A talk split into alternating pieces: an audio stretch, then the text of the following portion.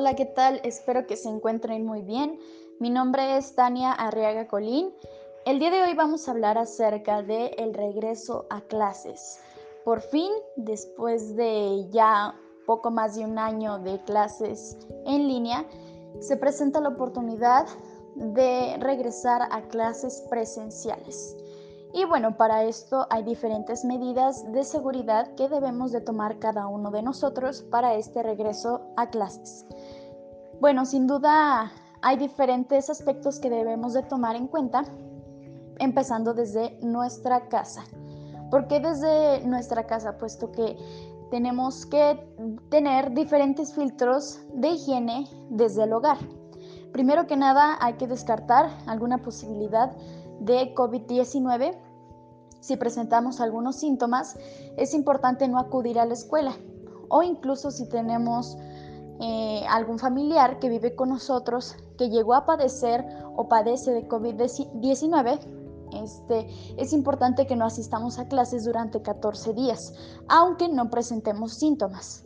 Esos, ah, esos son algunos filtros que se deben de tomar principalmente desde nuestras casas para cuidarnos a nosotros y a nuestros compañeros. Todo viene desde casa, por eso es importante empezar desde ahí para no llevar el virus a la escuela. Posteriormente, eh, dentro de las instituciones, vamos a tener diferentes filtros de higiene, que más que nada es muy importante y creo lo principal, el cubrebocas. En todo momento hay que mantener el cubrebocas puesto correctamente y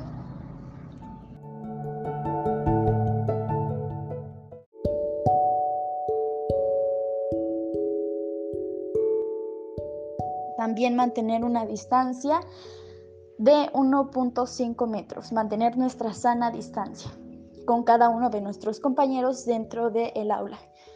Por supuesto, también este, evitar en su totalidad saludar de mano o de beso, compartir alimentos.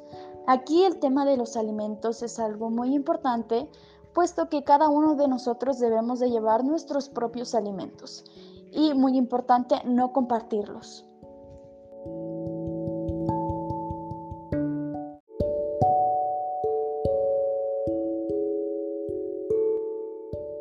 Otro aspecto muy importante es el lavado de manos. Después de cada actividad, lavarnos las manos por lo menos 20 segundos. Es importante tener en cuenta esa recomendación porque está dentro de los filtros de higiene en cada institución.